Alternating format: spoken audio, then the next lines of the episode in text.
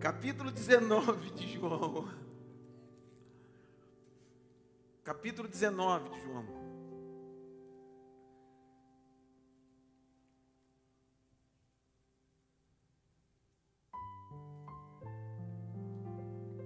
Verso 26. Eu queria que você redobrasse atenção agora. Agora é aquele momento que a gente Toda atenção é pouca, qualquer coisa que fizer tira atenção. Então, eu tenho poucos minutos e eu quero ser mordomo desse meu tempo. Capítulo 19 do texto de João, do evangelista João, verso de número 26. Ora, Jesus vendo ali sua mãe, e que o discípulo a quem ele amava estava presente, disse à sua mãe: Mulher, eis aí teu filho. Vou ler de novo o verso 26.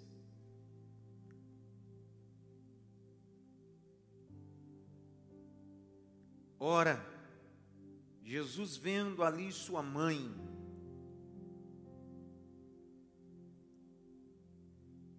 que o discípulo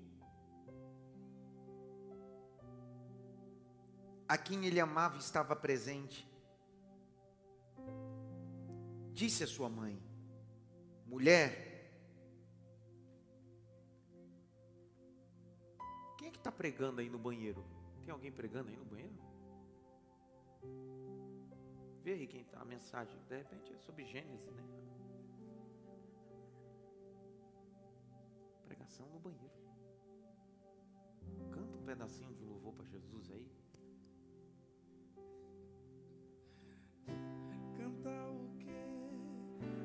Pregar o que de verdade tem que cantar. Paulo, eu não sei o que cantar.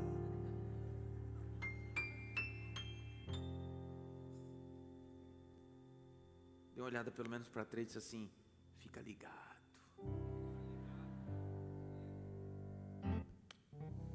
É a terceira palavra que Jesus liberou da cruz. Semana passada nós descobrimos de cunho exegético e bíblico sobre o jardim. Grite bem alto, jardim. E é engraçado aquele negócio do jardim paraíso.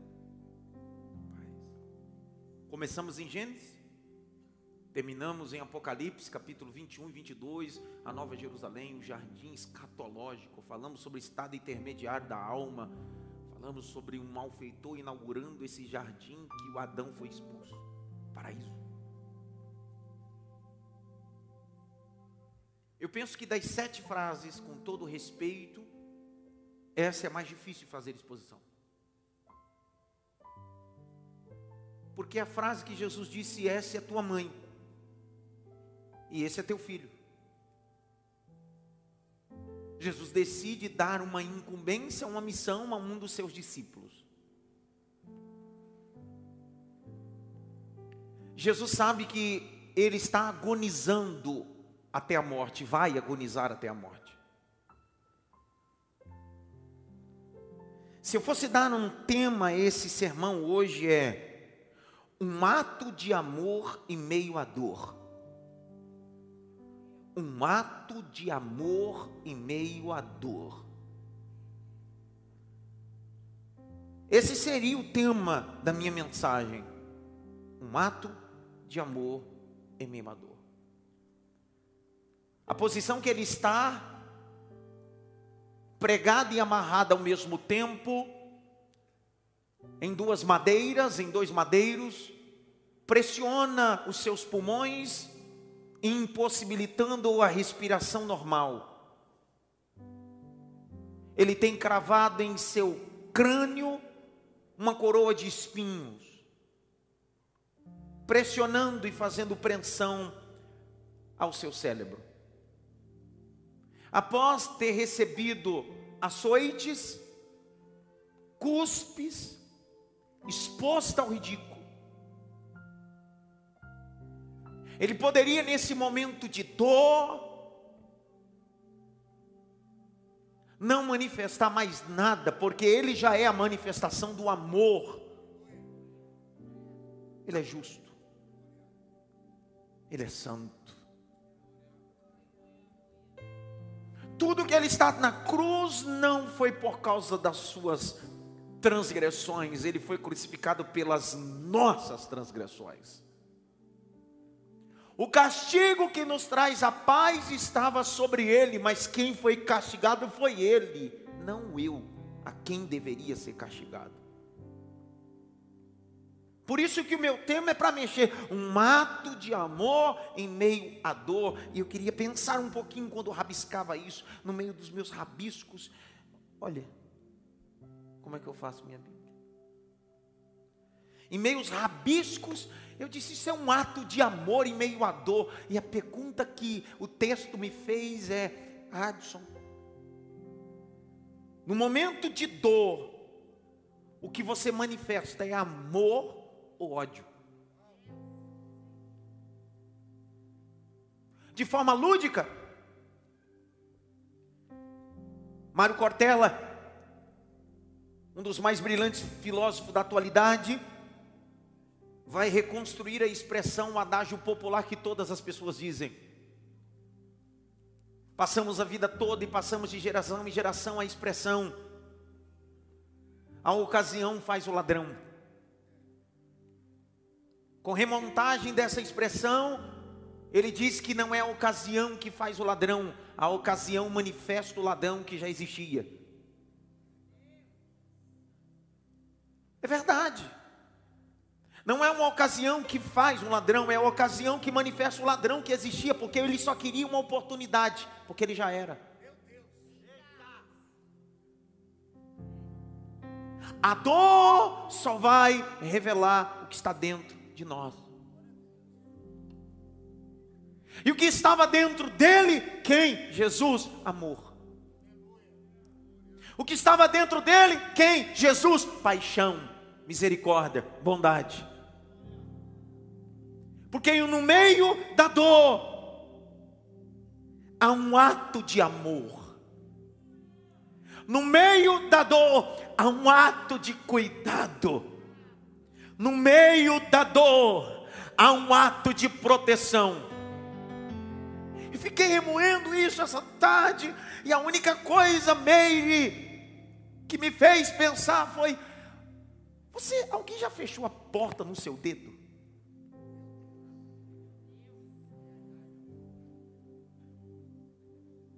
Já ou não? Qual foi a sua reação em meio à dor?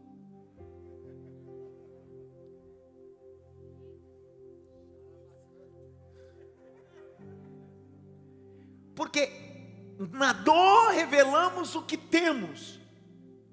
Pronto. Você já colocou a mão no carro e de repente um parente, amigo, a esposa fechou a, a porta da sua mão. Qual foi a sua reação em meio à dor? Ai!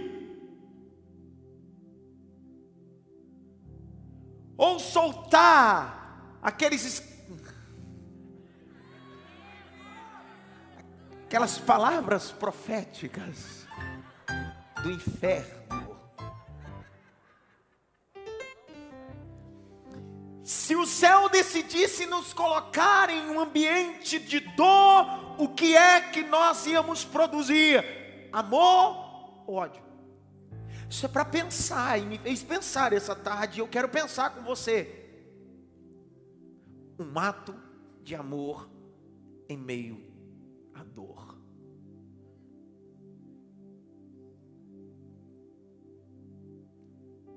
Jesus está olhando para baixo. A Bíblia é enfática em dizer que Maria está lá. Não só Maria, mas também Salomé. O verso anterior vai dar essa informação. Quem era Salomé? Os exegetas, historiadores vão dizer que essa Salomé era irmã de Maria. E outros vão corroborar que Salomé é a mãe de João. E possivelmente esse João aqui tem filiação, link familiar. Mas isso não é relevante à nossa história. Não muda nada. O que muda é só tem João e o texto vai relatar que é o amado, porque é João que está escrevendo. É o único relato que fala desse discípulo no Calvário. Maria está ali, você não vê José, porque possivelmente José já tenha morrido, e Jesus é o primogênito da casa. Segundo a lei mosaica, a morte do patriarca, a responsabilidade da casa era transferida para o primogênito. É sabido que ele está na cruz e está morrendo como cordeiro, ele é o Deus encarnado, mas nesse momento ele está inclinado, olhando como primogênito de uma responsabilidade familiar. A última vez que José aparece na Bíblia, Jesus tem 12 anos. É na cerimônia do Bar Mitzvah. Bar, filho, Mitzvah, lei. Cerimonial quando o jovem, ou pré-adolescente, ou adolescente aos 12 anos, tem o privilégio de subir ao templo com a Torá. Tendo filactérios, que são duas caixas, uma colocada na testa, outra no antebraço, com fragmentos da Torá, da lei. Será a primeira vez que o menino vai ler a Torá e vai passar pela dimensão da maturidade. E é nesse momento que você está vendo José. Depois desse momento há um gap. Jesus aparece aos 30 e você não vê mais José, mas vê Maria. Todos os historiadores vão concordar que José tenha morrido aqui nesse gap, entre 12 a 30 anos. Dentro desse período, José morre. Jesus começa o seu ministério aos 30. Só que ele é o primogênito da casa de José, que é da linhagem de Davi, que tentou se esvairir quando descobriu que Maria estava grávida mas de noite teve um sonho e o anjo apareceu e disse: Isso é obra do Espírito, não foge, abraça, porque o projeto é meu. Parafraseando. Você precisa olhar na perspectiva dessa introdução que eu estou dando. Maria está ali e você precisa olhar o texto não na perspectiva da teologia católica apostólica romana, porque a teologia católica apostólica romana vai dizer que Maria não teve mais filhos. Maria teve mais filhos, do sexo masculino e feminino. E esses mesmos irmãos de Jesus, por parte de mãe, não por parte de pai, não acreditavam no ministério de Cristo, não acreditavam na sua chamada, não acreditavam no projeto. E por não acreditar, eles não estavam no Calvário. Porque tem gente que não está no Calvário porque não acredita na obra que Deus colocou na sua mão. Eu preciso refutar essa teologia dizendo que Maria não tinha filhos. Eu queria que você abrisse comigo Lucas 8.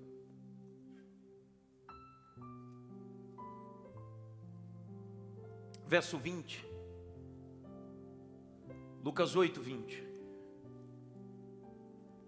A catequese vai ensinar que Maria não teve mais filhos e só foi mãe de Jesus. Os textos que eu estou dando a você está no canon católico apostólico romano, ainda que esteja inserido sete livros a mais, não apócrifos ou apócrifos, não inspirados. Mas se você tiver uma Bíblia católica nesse momento, você pode abrir e comprovar todos os textos que eu estou dando a você comprovando que Maria continuou tendo filhos. Isso não desabona Maria, mas também não faz dela santa. Ela é agraciada, mas não é santa. Ela é bendita. Bendita é privilegiada, mas não é santa. Ela é um projeto que Deus decidiu investir, mas ela não é santa. E foi informado por alguns que diziam: Estão lá fora tua mãe, teus irmãos, que querem ver-te. A expressão grego koiné é o cuidado que você precisa ter. Alguns intérpretes dizem que essa expressão de irmãos fala do texto de filiação espiritual ou de confissão de proselitismo. Não, não, não. A expressão grega aí fala de filiação familiar. O texto diz que os teus irmãos estão aí fora e querem ver. Outro texto é Marcos capítulo 6, abra comigo. Marcos 6, 3. Não é este o carpinteiro, filho de Maria, irmão de Tiago? Ó. E de José, e de Judas, e de Simão, ó os irmãos. E não estão aqui conosco suas irmãs? E escandalizavam-se nele. Está aí. Mais claro do que isso não pode mas vamos tentar. Os irmãos de Cristo do cunho biológico não acreditavam no que Deus havia dado para ele ou que ele era o Deus encarnado, porque algumas pessoas convivem e acabam não valorizando o que Deus colocou na sua mão. João capítulo 7, verso 5, abra a Bíblia. João 7, 5. porque nem mesmo seus irmãos criam nele. Espera aí, a oposição do ministério de Cristo não começava de fora para dentro, era de dentro. Mas você viu ele parar? Significa que as oposições não podem fazer você parar. Só dois deram glória a Deus. Você quer receber aplauso para fazer alguma coisa? Jesus diz, mesmo não acreditando, eu sei quem eu sou. Olha o pior, olha o verso 10 do mesmo livro e do mesmo capítulo. Verso 10. Mas quando seus irmãos já tinham subido à festa, então subiu ele também, e não manifestaram, mas como em oculto, eles estão, eles não acreditam, mas estão olhando de longe. Entenderam nada? Eles não creem. Vontade de falar uma coisa, mas não posso. Tem gente que não te segue, mas entra na sua página e te.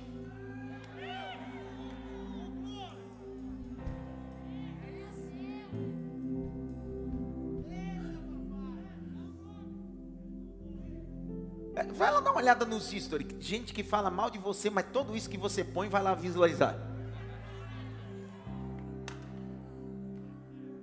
Ninguém fala nada comigo agora? É isso que está acontecendo, capítulo 7, verso 10. O texto está dizendo: eles não creem, mas eles ficam de longe vendo tudo que está acontecendo na minha vida. Vou liberar uma palavra: não importa o que aconteça, não pare. Vou falar de novo: não importa o que aconteça, não pare. O que Deus vai fazer por você e através de você. Aí alguém diz assim: eu tenho que fazer o que com eles? Simples, sua maior pregação é o que você está vivendo porque hoje eles não acreditam, amanhã eles acompanham de longe, mas daqui a pouquinho todo mundo vai estar reunido e dizendo assim: Eu falei que Deus era na vida dele, porque foi o que aconteceu. Os irmãos de Jesus, as irmãs de Jesus não criam, eram opositores, mas depois que Jesus ressuscitou no terceiro dia, os irmãos e as irmãs disseram assim: vamos para a igreja, vamos crer na mensagem, porque Ele é o Deus encarnado. Abre Atos aí você ver. Abre aí. Atos capítulo 1, verso 14. Olha lá. Vamos ver se está na Bíblia, não. E todos esses perseveravam unânime em oração e súplica, com as mulheres. Maria, mãe de Jesus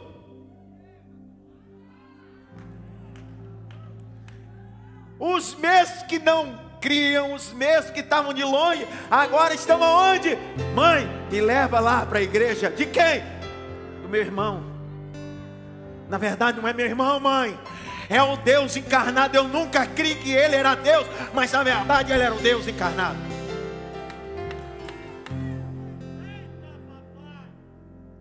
Eu termino.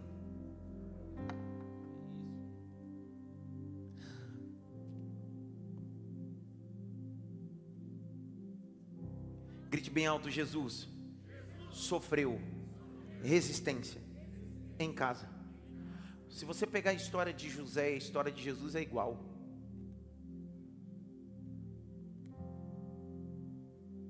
Se você estiver vivendo uma resistência familiar, isso é sinal que você precisa continuar. Pastor, mas você não sabe a guerra que está na minha casa. Meu marido está tribulado, meus filhos estão atribulados, minha esposa está tribulada. Eu não sei, pastor. Continua. Pastor, minha casa está parecendo um pedacinho do inferno. Pode ser um pedacinho do inferno, mas tem um pedacinho do céu dentro do inferno. É você. Você é um pedacinho do céu nesse ambiente de inferno. Levante as suas mãos para o alto. Aqui na cidade máfia em casa, mais alto que você pode. Feche os dois olhos, abra a boca. Diga glória a Deus pelo menos por cinco segundos. Sabe por quê? Porque você é um pedacinho do céu em um ambiente de inferno. Você é um pedacinho do céu no ambiente de inferno. Vou falar de novo: você é um pedacinho do céu dentro do ambiente de inferno.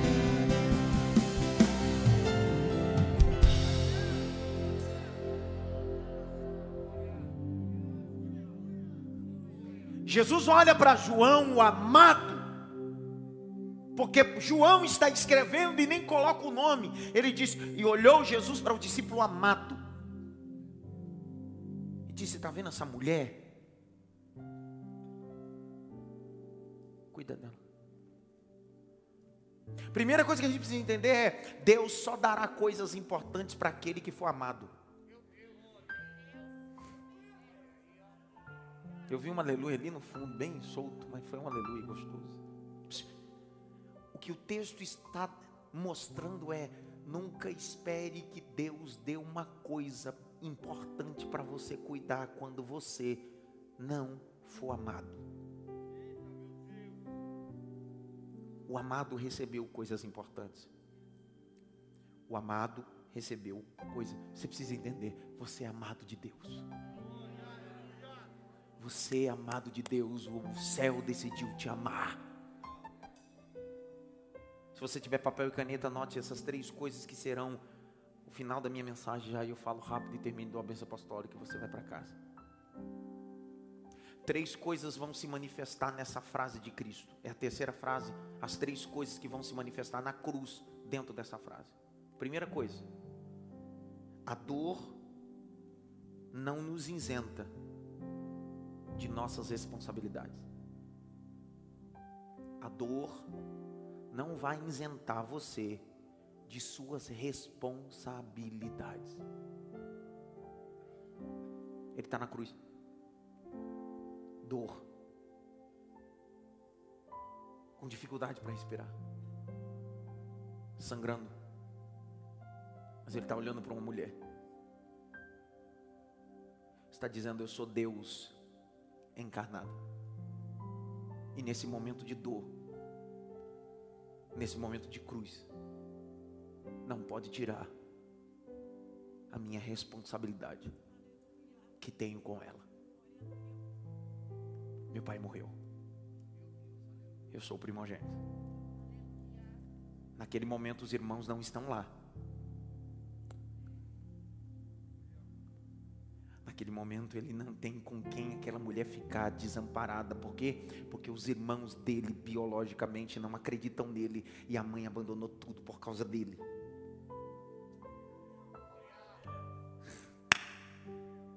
Ele olha e diz: a dor da cruz não pode me isentar da responsabilidade que tenho com ela. Essa expressão, essa é tua mãe, cuida. Isso tem um peso de dizer, por que que num ambiente da dor você larga a sua responsabilidade? Por que, um ambiente das crises você foge da responsabilidade?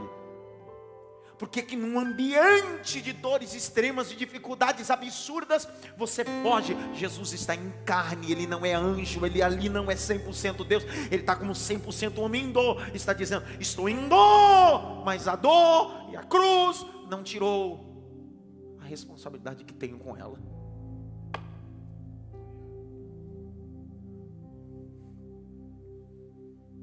A dor não pode tirar a sua responsabilidade.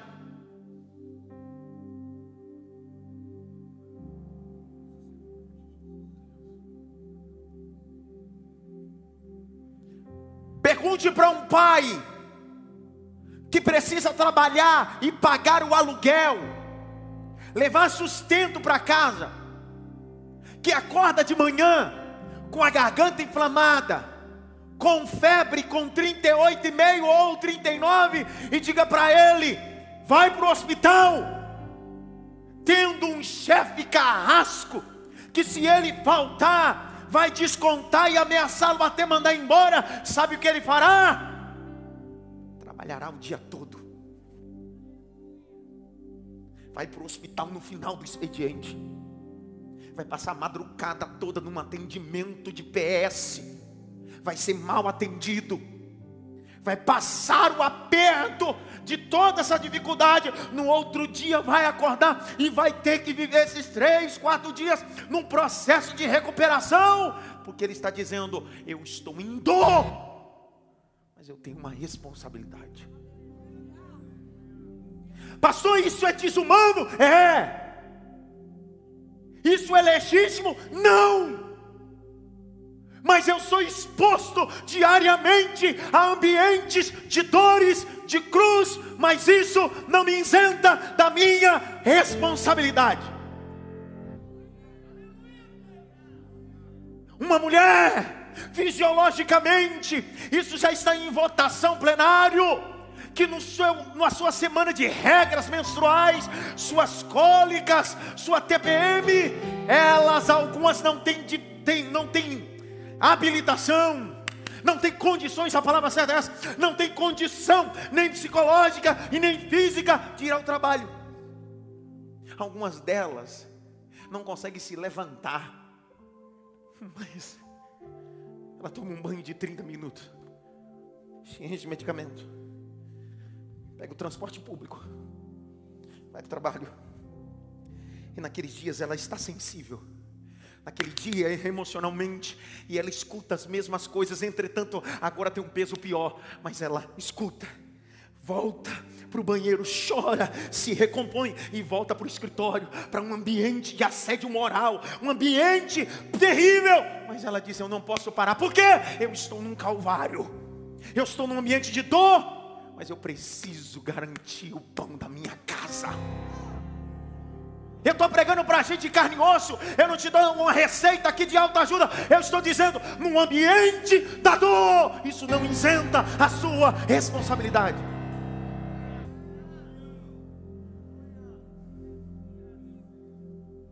Quem aqui nunca ouviu a Copa de 2002, se não me falha a memória? Ronaldo Fenômeno. No último jogo, Oliver Kahn Rivaldo bate a bola. Oliver Kahn espalma a bola. O fenômeno vem, faz o gol, é aclamado. No dia subsequente, o Fantástico faz uma matéria e sabe que ele revela? Que antes de entrar no jogo, ele recebeu infiltrações absurdas, a grau ponto que ele não conseguia ficar em pé de tanta dor no joelho. O mesmo joelho que estava doendo, o mesmo joelho que ele recebeu infiltração, foi o mesmo joelho e a mesma perna que ele marcou gol. Passou onde o Senhor quer chegar. O Calvário e o ambiente das dores não podem isentar sua responsabilidade. Tem algo de Deus chegando no meio das dores. Mauro Image, uma das atletas mais brilhantes que eu tive a oportunidade de ver. Mauro Imagem, quando ganhou a medalha das Olimpíadas, a mesma coisa Todos ovacionaram, mas ela depois da entrevista disse: Vocês não sabem as crises de dores que eu passei para estar aqui. As pessoas só veem o sucesso, mas não sabem as dores que você suportou. Porque você decidiu entender: eu tenho responsabilidades.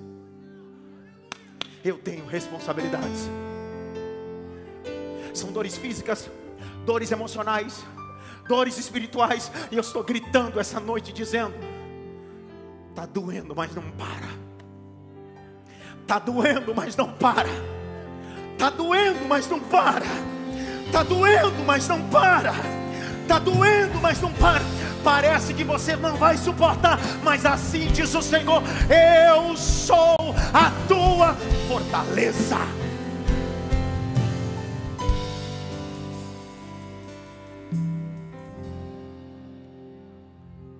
O sofrimento não pode afetar as responsabilidades com as pessoas que eu amo. Está doendo, mas eu tenho responsabilidade. E quem está embaixo é alguém que me ama. Porque quem me ama não está comigo no, na multiplicação dos pães. Quem me ama está comigo no Calvário. Eu vou falar de novo para ver se você pega isso daqui. Eu, quem me ama, não vai estar comigo na multiplicação. Não é gente que me ama.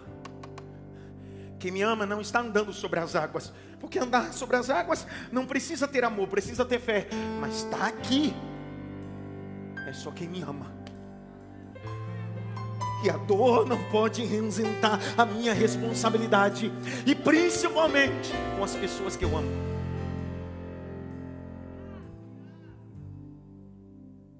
Você pega a segunda Reis, capítulo 20, verso 1 a 7. 20, de 1 a 7, segunda Reis. A história dele começa no capítulo 18, segunda Reis. Ezequias. Ele assume o trono. O capítulo 20, ele, é, ele tem uma doença. E o profeta Isaías, filho de Amós, chega para ele no verso 1 e diz assim: Ele está doente, grite mesmo, doente. A Bíblia vai dizer no verso 7, 6 e 7 que ele tem úlcera, é dor, grite-me alto, dor. Olha o capítulo 20, verso 1. E apareceu Isaías, filho de Amós, e disse: Põe, põe, porque certamente, está dando para entender? A mensagem é a seguinte: a dor não isenta a sua responsabilidade de colocar sua casa em ordem. Está doendo, mas eu estou doente. Eu não vou mandar anjo para arrumar a tua casa, você arrume. Está doendo, mas eu estou quase morrendo. Pelo menos tenha dignidade de morrer com uma casa arrumada. Porque a dor não vai isentar a minha responsabilidade. Vou falar de novo para ver se você pega. A minha dor não vai isentar a minha responsabilidade. Por isso que o profeta está dizendo: vai morrer, mas arruma. Com dor, arruma. Como Deus está falando essa noite. Deus não está falando de alívio, Deus está falando de dor, mas mesmo assim você consegue. Dois, a cruz e a dor amplia o meu conceito sobre família.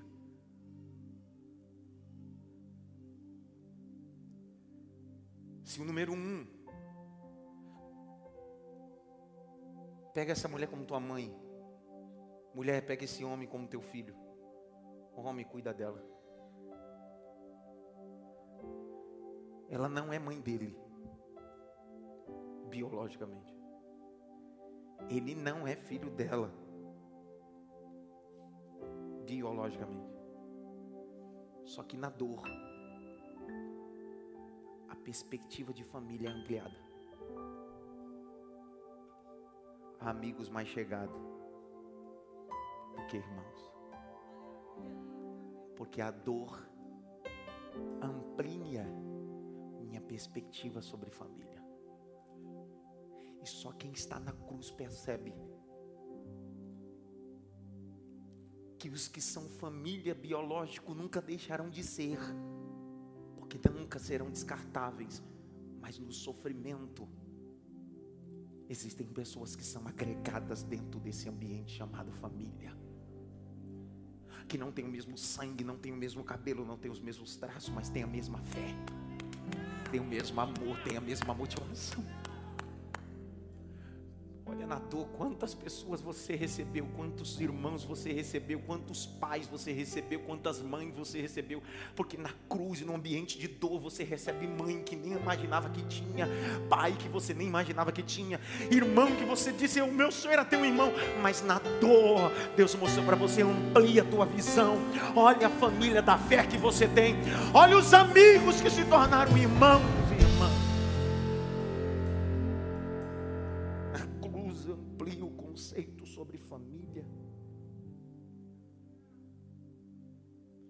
ideia de compartilhar a fé.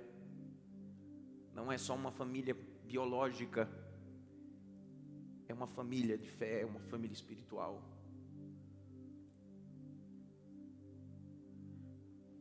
Dentro da dor, muita gente da sua família não conseguiu te assistir, não significa que eles deixam de ser sua família. É porque Deus decidiu te entregar mais pessoas para complementar a sua família. Então não descarte os outros inclua outras. Porque agora você não tem só uma família de sangue, você tem uma família da fé. Abre o texto. Lucas 8, 20 e 21. Não é isso que Jesus está dizendo? É muito mais do. Porque todo mundo lê esse versículo num olhar. De, Jesus está está descartando sua família biológica. Não. Jesus não está descartando. Jesus está dizendo, eu estou incluindo. E foi informado por alguns que diziam: Estão lá fora tua mãe, teus irmãos que querem ver-te. Olha lá o verso 21. Mas respondendo ele, disse: Minha mãe, meus irmãos, são aqueles que ouvem a palavra de Deus e executa. Jesus não está dizendo que a mãe dele não é família, porque a mãe dele o gerou e está com ele até no Calvário. Nunca olhe esse texto na perspectiva de descarte. Jesus está dizendo, presta atenção: a cruz ou o propósito do Evangelho inclui pessoas, significa que eu tenho mais do que uma mãe, mais do que um irmão. Vocês são família da fé. Quando Jesus olha para ela, pega esse homem como teu filho, mulher pega esse Jesus está ampliando a perspectiva de família. E último, eu oro. Terceiro, a cruz e esse ambiente desafia assumir o lugar de Cristo na terra. Peraí, não entendi. Como assim? Vamos lá. Primeira coisa que isso manifestou é o quê? Qual é a perspectiva? Esse momento não pode me isentar minha responsabilidade. Sim ou não? Dois, isso amplia minha perspectiva sobre família. Sim ou não? Terceiro, isso me traz uma responsabilidade, uma missão de assumir o papel de Jesus na terra. Aí alguém diz: Não, não pode, não tem como eu assumir o papel de Jesus na terra. Não no campo de ser adorado, mas na missão que ele estava fazendo.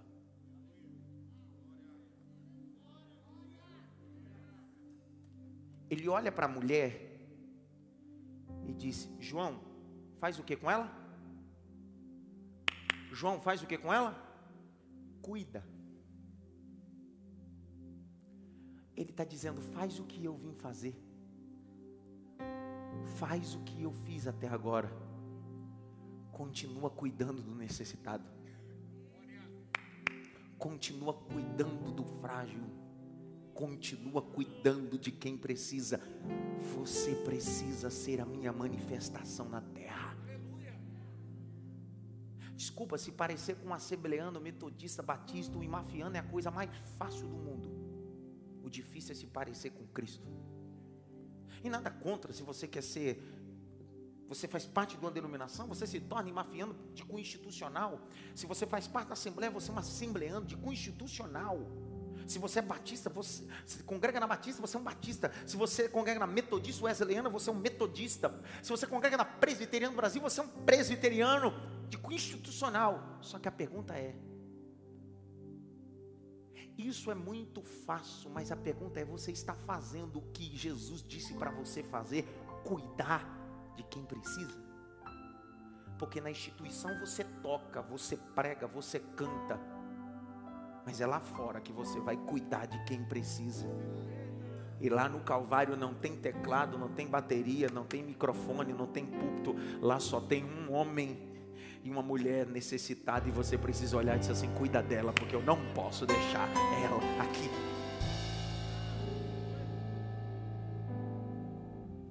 Abre comigo Atos, capítulo 11, verso 26.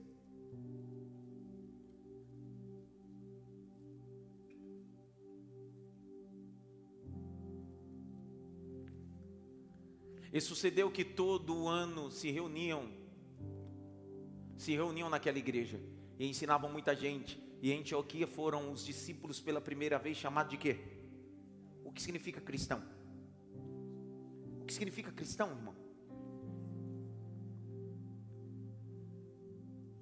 A etimologia mais superficial é pequenos. Não é o que Jesus está dizendo para João? Você é um pequeno Cristo. Eu não quero que você faça o que o grande Cristo fez. Mas pelo menos ter atitude pequenas que se pareçam com o Cristo grande. Você é um pequeno Cristo. Aleluia. É receber a missão entender que tem uma missão de cuidar. Jesus está dizendo: cuida dela. Você é meu amado, e por ser meu amado, eu decidi te dar uma coisa: cuida. Você tem uma missão. Olha o que ele fez. O João. João capítulo 19.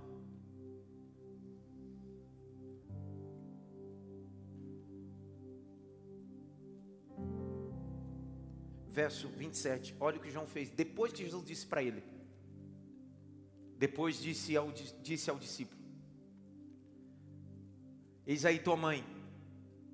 E desde aquela hora o discípulo recebeu.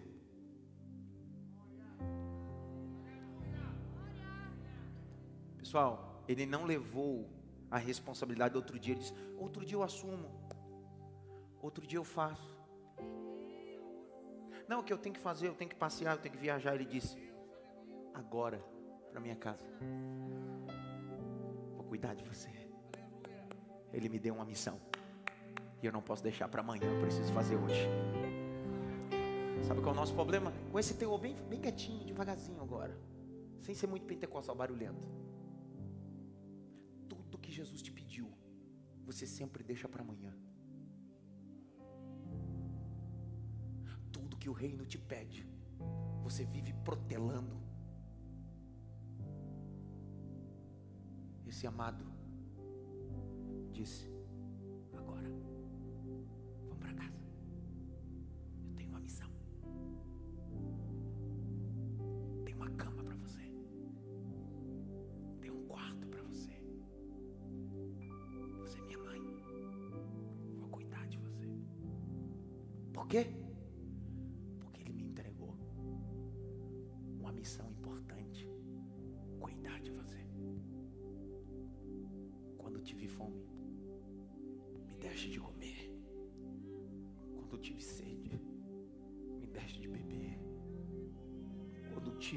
Preso, me foste me visitar.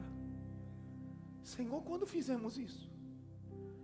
Quando você fez para um dos meus pequeninos. Cuidar de um fraco é cuidar de mim. Assistir o off e a viúva é cuidar de mim. Você recebeu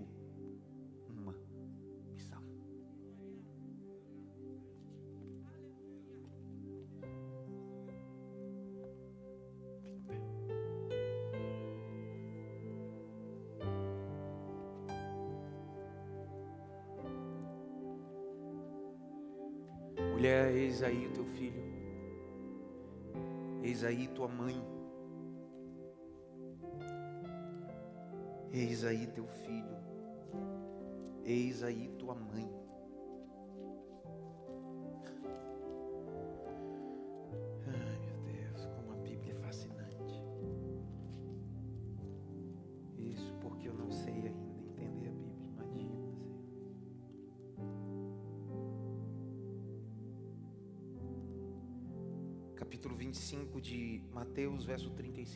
Tela e eu termino lendo esse texto de forma clara. 25, 35, até o 40. Porque tive fome, me deste de comer, tive sede, deste-me de beber, era estrangeiro, me hospedagem, estava nu, vestisse-me, adoeci, visitaste-me, estive na prisão, os justos lhe responderam, dizendo: Senhor, quando te vimos com fome e te demos de comer, ou com sede te demos de beber, e quando te vimos estrangeiro e te hospedamos, ou nu te vestimos, quando te vimos enfermo ou na prisão e fomos te ver. E respondendo o rei, lhe dirá: verdade vos digo que quando fizeste um destes meus pequeninos irmãos, a mim o fizeste.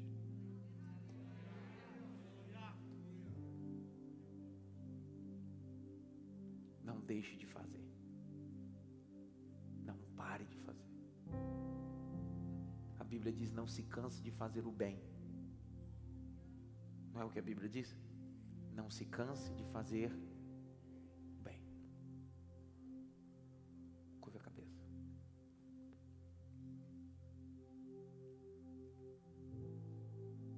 Maria, nesse momento da mensagem, virou teu ministério.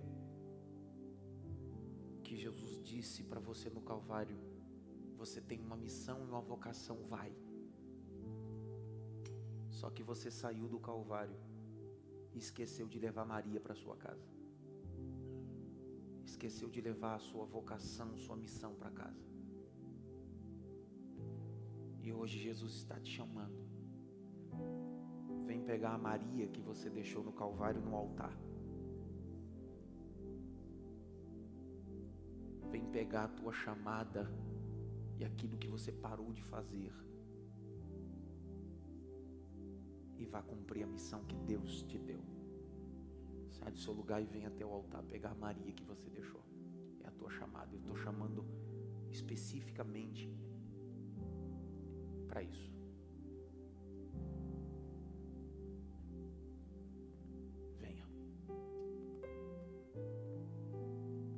Pastor, mas eu não quero mais, eu eu cometi isso e aquilo.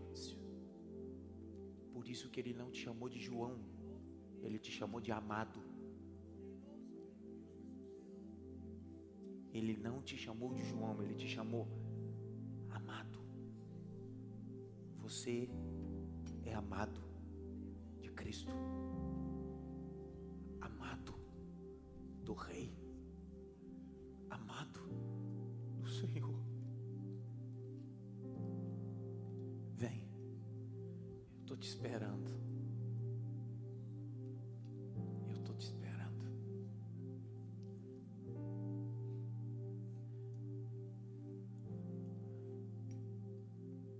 Você parou de fazer, parou de cantar, parou de servir, parou de parou de sonhar. Parou de sonhar o que Deus disse para você que faria. Você decidiu ir embora do Calvário e deixou a Maria, mas a Maria está aqui hoje. São teus sonhos, projetos, vocação. Vai acontecer. Vai acontecer. Cante um louvor introspectivo, porque tem muita gente que precisa vir ainda. Porque o céu hoje decidiu nos entregar coisas importantes a pessoas amadas que erram como eu erro. Mas o céu decidiu dizer: Vou te dar uma coisa importante para você cuidar. Quanto amor, quanto amor Ele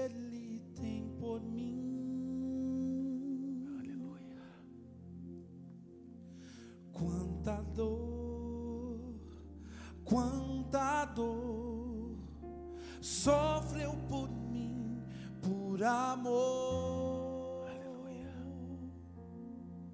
A razão de tão grande amor foi mostrar que a minha vida tem valor. Sou tão precioso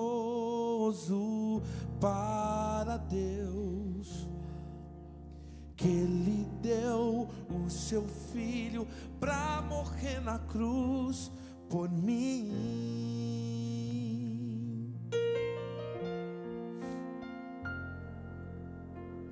Ó oh, Deus, te louvo pelo teu amor.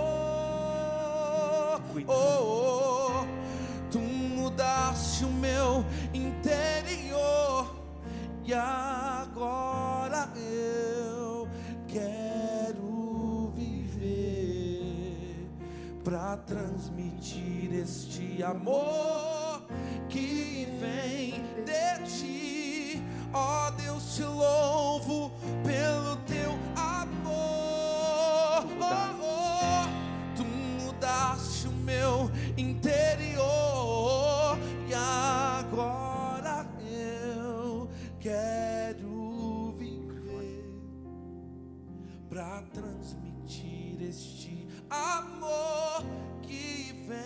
Ó Deus, de ti. Ó oh, Deus, te louvo pelo teu amor. Canta.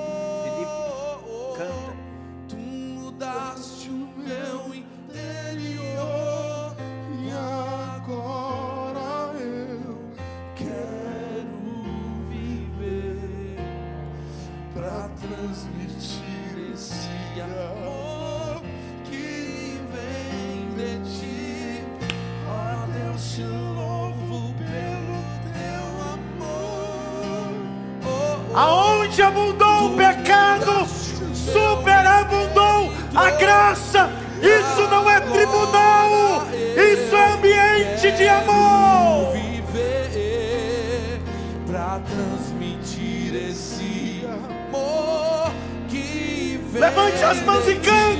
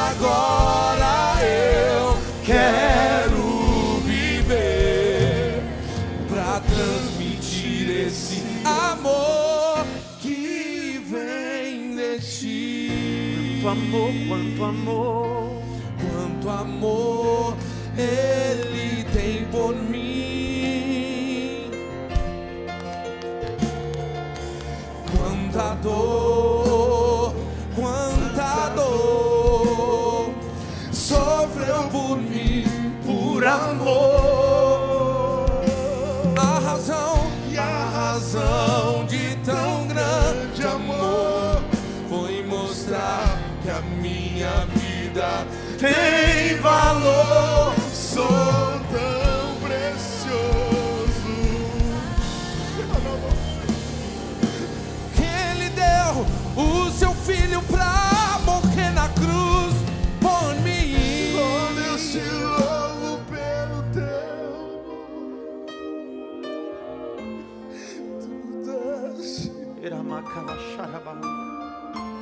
Ekelamaya choremakalabasu. Ekemina hasurimikalabaravasu. Aramaga shuramaga. Ekemina. Erema eu faço ebekeminura plas. Urimiancho ebla eu fui amagas. Eremin sobaraga eu faço lekemet. Aramai canasu de terri mi calabai. Ah, deblejo como no gás. Bendito seja o Calvário. Bendito seja o Calvário. Bendito seja a mensagem da cruz. Bendito seja a mensagem do Calvário. Olhe para cá. Vocês que estão aqui, não saiam do lugar e eu termino. dizendo uma coisa. Não ande, olhe para mim.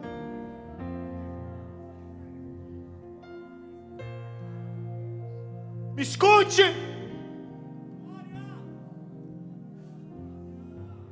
Um jovem indiano é enviado pela família para estudar direito em Londres.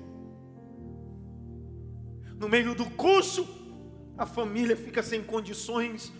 São os últimos semestres, penúltimo ou último, se não me falha a memória. Família dela é hinduísta.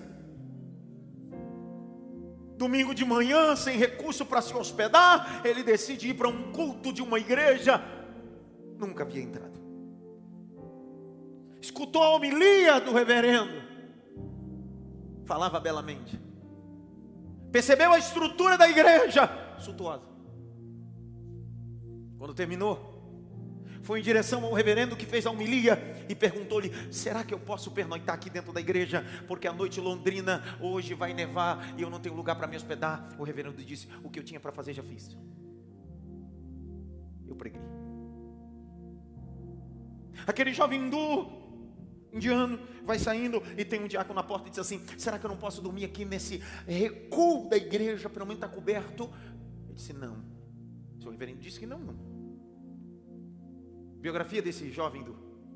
Diz que foi a noite que ele pensou que ia morrer, porque quase ele sentiu hipotermia. Foi a noite mais fria da vida dele. Ele rompeu. Terminou o curso de direito. Quando finalizou, viajou para a África do Sul, Joanesburgo, foi atuar como advogado. De lá, pegou um trem e decidiu ir para o lugar que ele nunca deveria ter saído, a Índia. E vai lutar contra a independência, porque a Índia é colônia inglesa. Ele luta contra a independência. A Índia se torna independente e Paquistão também. Ele morreu em 1948, alvejado por balas. Um dia perguntaram para ele: Me fale sobre Cristo. Ele disse: O homem mais importante que já pisou nessa terra. Me fale sobre os cristãos, os mais mentirosos de todos. E ele contou essa história que eu acabei de contar para você. Muitos deles falam de uma coisa que não vivem. O nome desse homem, Mahatma Gandhi, o maior estadista que revolucionou tudo. Não cristão que ele queria naquela noite era só um abraço, pernoitar. Mahatma Gandhi poderia ser o novo Billy Graham, só que eles decidiram fazer tudo ao contrário. Não se esqueça que fazer tem preceitos morais, não é o Léo, tem que ter critérios. Levante as duas mãos. Que a graça do nosso Senhor e Salvador Jesus Cristo.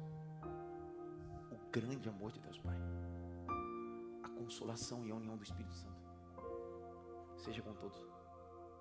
Não só agora, mas para tudo sempre.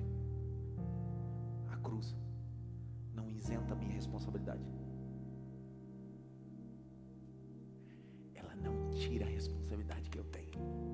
No meio da dor, eu manifesto o meu amor. Diga amém.